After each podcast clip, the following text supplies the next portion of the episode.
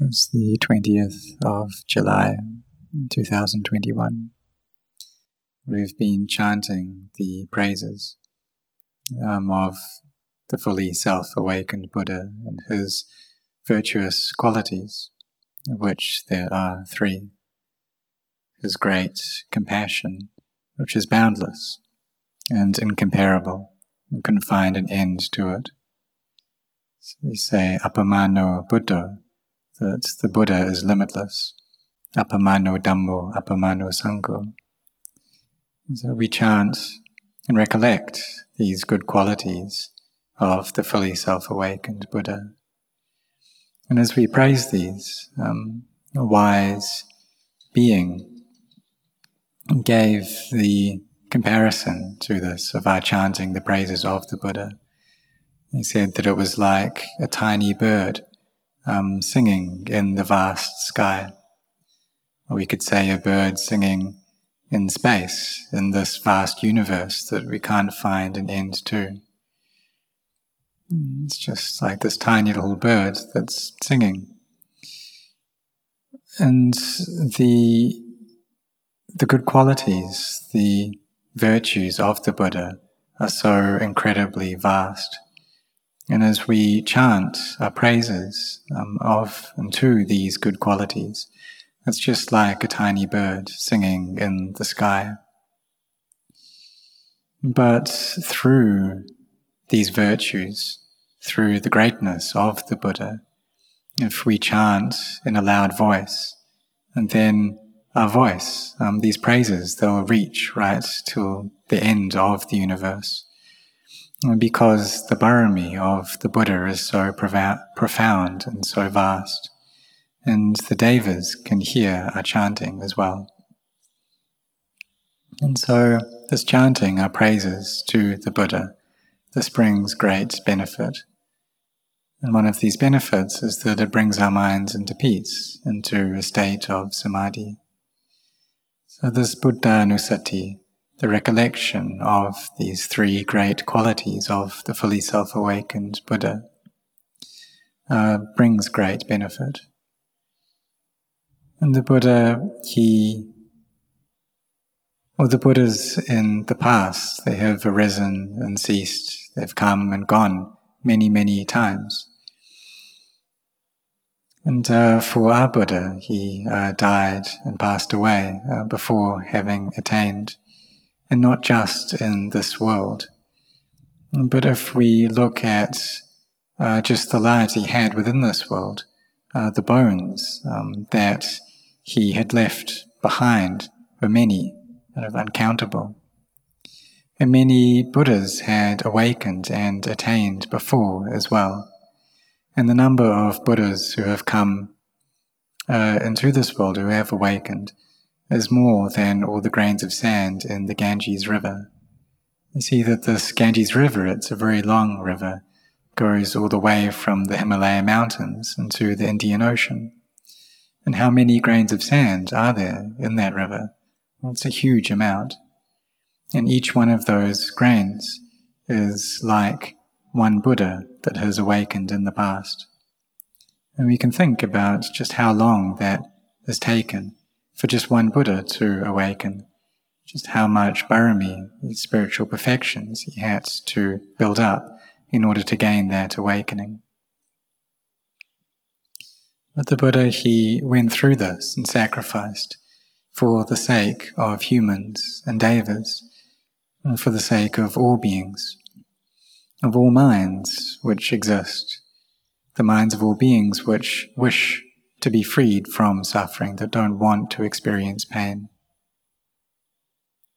So we see that parents, mothers, and fathers have a very profound love for their children, and they're willing to give everything to their children.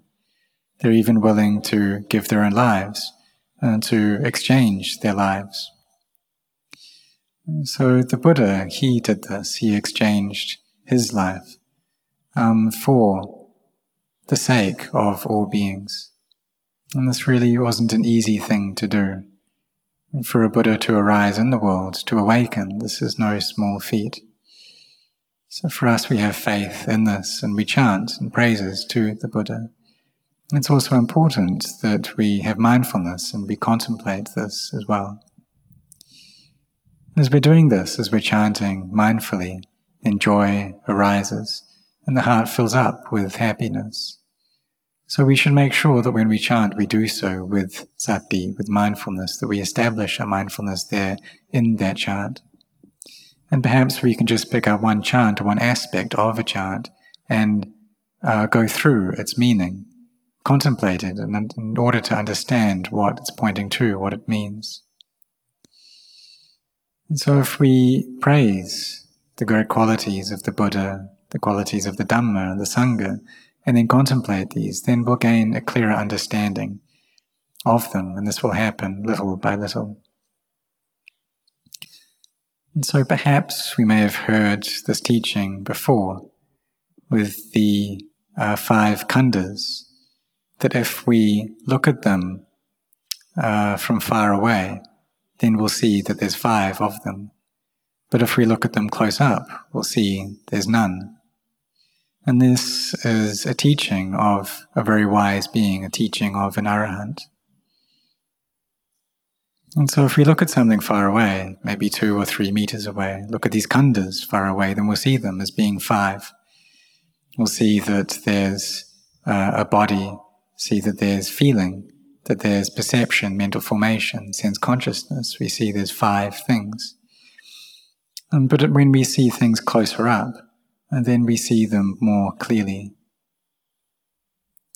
If it's still just one meter away, then we still perceive it as being a self, as being me and mine. But if we take it closer and closer, then it becomes more and more clear. And as we look at these five khandhas uh, very close up, then we see clearly that they are sunyata, that they're empty, that they're not really there, that they exist, but they're empty and they're empty, but they exist. And so all of these five khandhas, these khandhas, they're empty. And when we see it in this way, then we see the Dhamma, we see the Dhamma is like this. So the Dhamma, the Buddha taught this well already. He taught us that all form and feelings, perceptions, uh, mental formation, sense consciousness, these arise, they stay briefly, and then they cease. And if we see just this, then we see the Dhamma. So when we chant these praises, then we also um, take this in and we contemplate it as well in order to see these teachings with clarity. And in doing so, we'll see the Dhamma. So for us, we're still practicing, we're still walking this path. And we know these things already, but it's not clear. So, like we know that form is not me, and we are aware of that, we accept that, we believe that. We believe that feelings and memory, or um, sorry, memory and uh, thoughts and sense consciousness, that these aren't me. We accept that, we believe that, but we still haven't seen it clearly. We still haven't seen it in its reality, in its truth. This isn't yet um, clear for us. This anatta is not self, that there isn't a true being, there isn't really a me or an other there. And when we do know this with clarity, then we see the Dhamma. So when our minds are in a still and peaceful state, then perhaps we look at the feelings, look at the body, and we can gain an understanding that this isn't me. And we can contemplate that, but initially we don't see it with clarity. But when the mind gains more stillness, when it becomes more settled, then this feeling gets stronger, this feeling that the body really isn't me. And perhaps this feeling will stay constantly, will stay for a long time. And this shows that we're beginning to really gain an understanding into not self and this is the wisdom that arises from my meditation practice. And we're starting to see into the Dhamma here. Perhaps we look at the body and we can perceive the nature of deterioration and degeneration within it. And see how the skin steadily dries out. Perhaps we'll see it as just being bones covered in skin. And then as the body deteriorates and carry on uh, breaking apart, then it dies. And some people in the present moment, they may be strong and healthy, but when an illness or an, a virus appears or comes into the body, um, then that situation changes. And this virus can damage the lungs and make them incapable of breathing, and then they die. And so these things, they're not sure. These things are unstable. But when we don't have that illness, then we have the understanding that this is really me, it's really a self. But if we think and uh, we contemplate this matter, well, we can ask our minds, do I want to get old? Do I want to get sick? And if I get sick, do I want to die from this illness? And for those people who are normal, with kind of normal mind states, then they won't want that. They won't want to get old, they won't want to get sick, they won't want to die. And this is the case for everyone, with the exception of those people who are going through a lot of suffering in their lives, who have great agony in their hearts and they just can't find a way out. There's just darkness in their lives and they want to die. And they think that if they cause their death, um, then they won't suffer anymore. Uh, but this is kind of abnormal thinking, and people like this are crazy. But really, the arahants are also similar to this in that they don't really want to be in this world. Because they see that the body is something which is unstable which changes. It's something which needs to die. And they know that clearly. They don't have any sense of happiness with the body. They're not delighted in the body in any way. They see it as something which gets hungry, something which gets thirsty, something that we always need to look after and care for. And we just have to keep on doing this until it breaks apart. So if the arahants don't have any duties left to perform towards Buddhism, then they just won't want to stay in this world anymore. But for those people who still have delight, who still find pleasure in this world, in the various sights and sounds and tastes and odors and tactile sensations, um, then they do want to stay on. And this delight that we find in the senses is kama tanha. And then there's also the desire to be, to become. And if we don't like something, then there's the desire to not be, to not become. So for us, we need to train our minds well and to have a firm foundation for our minds. Because everything that we build, all of the Dhamma halls, chedis, houses, these all need strong foundations in order for them to stay long. So our minds and our practice also need strong foundations in order for wisdom to arise. And this firm foundation is that of sati, of this recollection or mindfulness. And there are four of these foundations of mindfulness. There's mindfulness in the body, and then there's mindfulness in the Vedana and the feelings, mindfulness over the mind, and mindfulness over the Dhammas. And these are all the foundations for sati.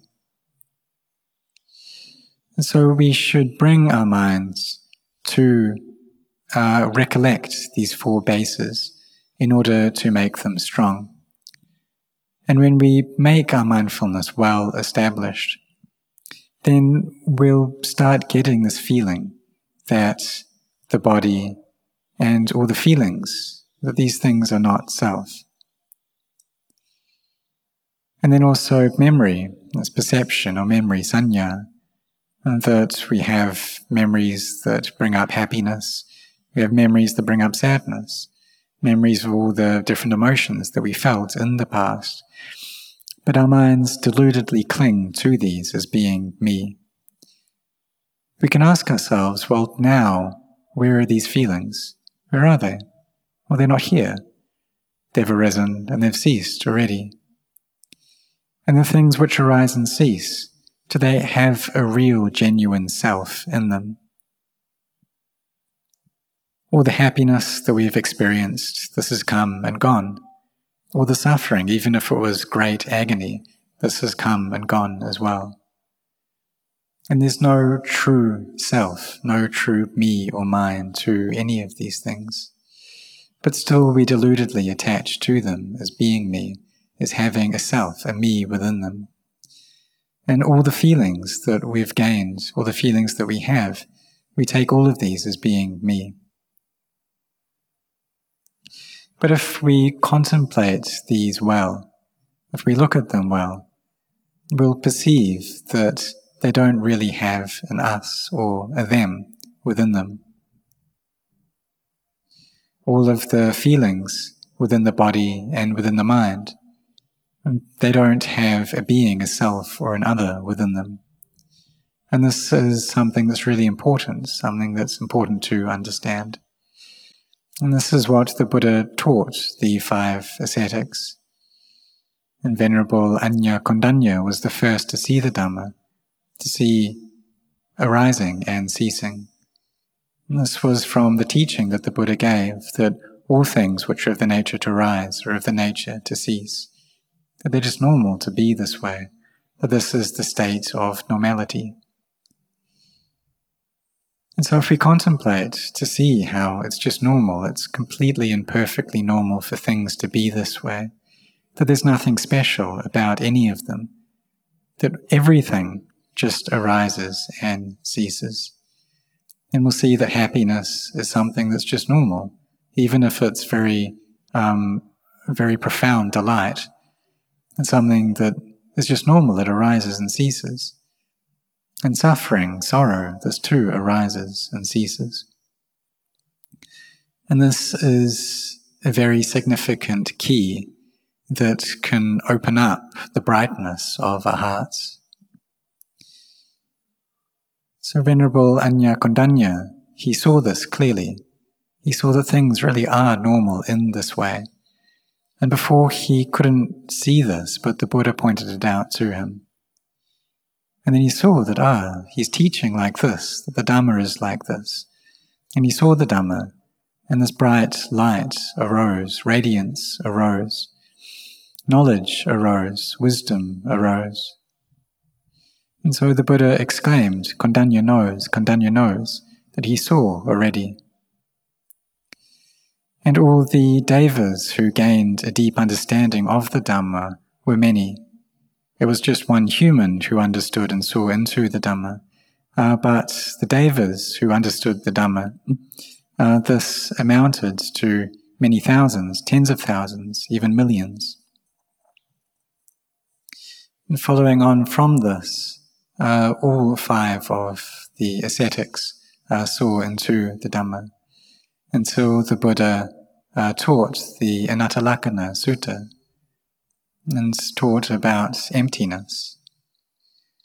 And so he asked this body, the feelings, uh, the perceptions, the mental formations, sense consciousness, do these change or do they not change? And they responded that they change, that they don't stay, they don't last.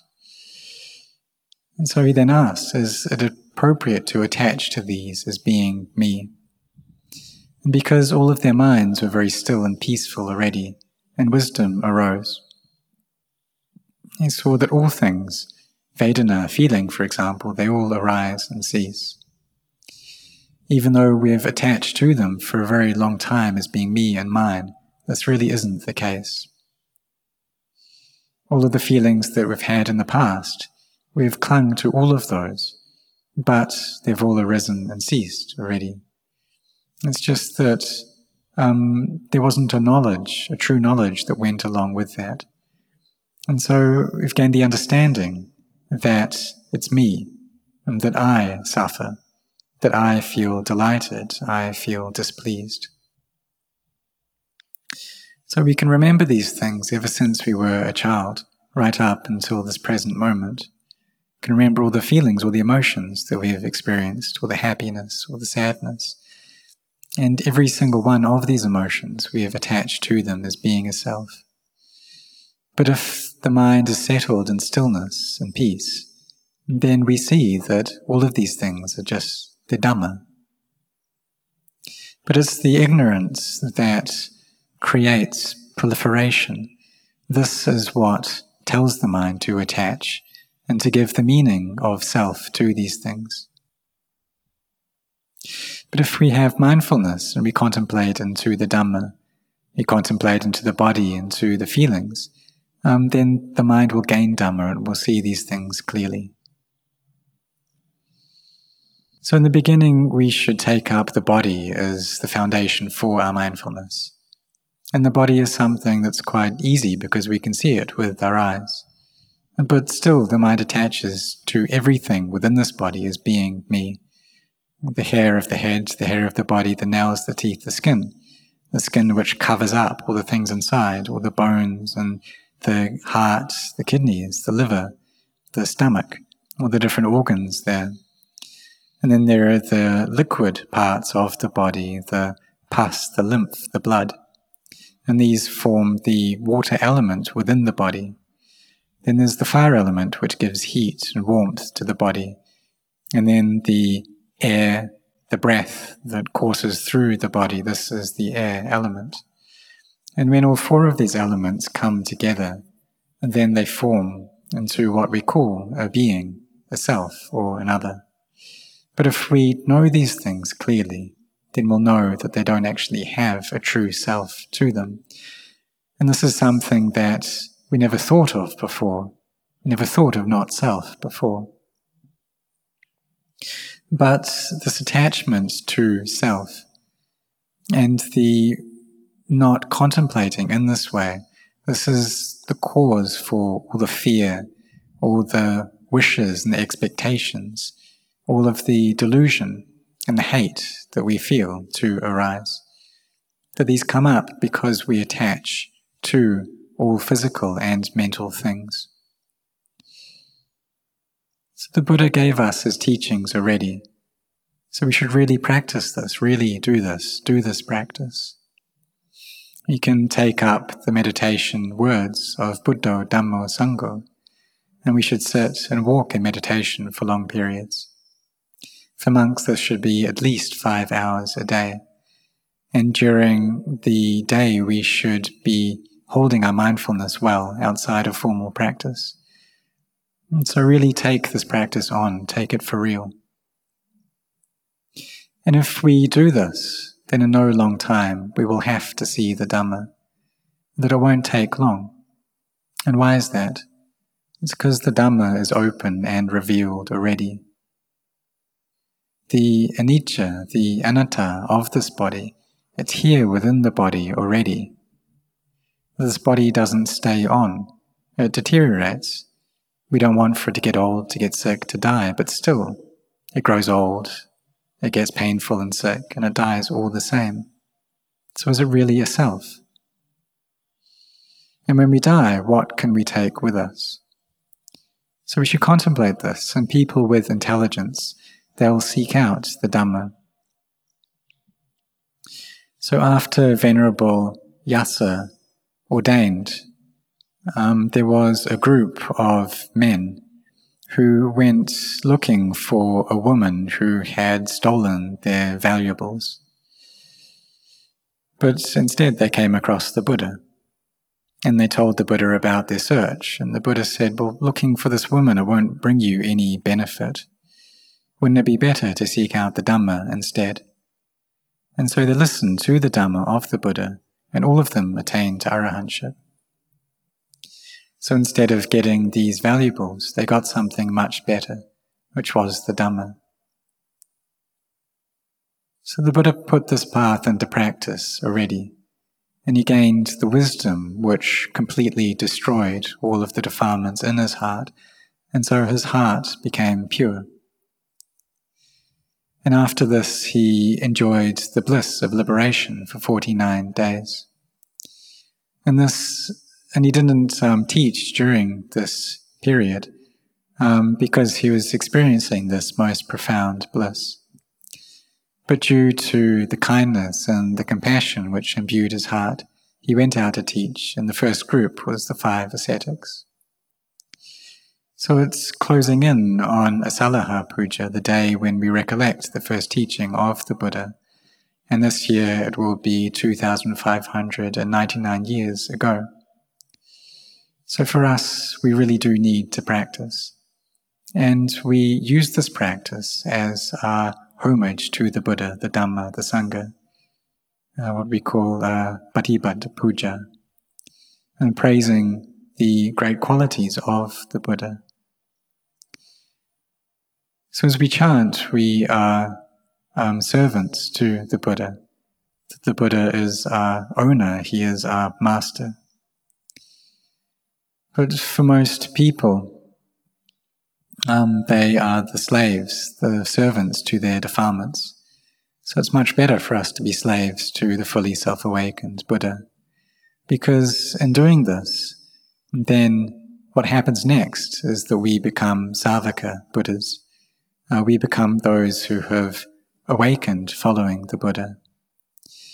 Uh, but if we just sell ourselves into slavery to the defilements, then all we'll meet with is suffering. And for people in this present day and age, that's for the most part what they've done. That if they want something, they just try to get it. If they don't want something, they just try to run away from it, try to destroy it. And the mind is always dragged along by these defilements, uh, by craving constantly.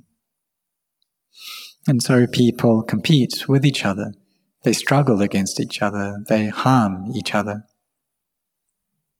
And in every age that's passed, things have been like this as well. But for those people who have faith in Buddhism, they'll put their efforts into practice, into meditation.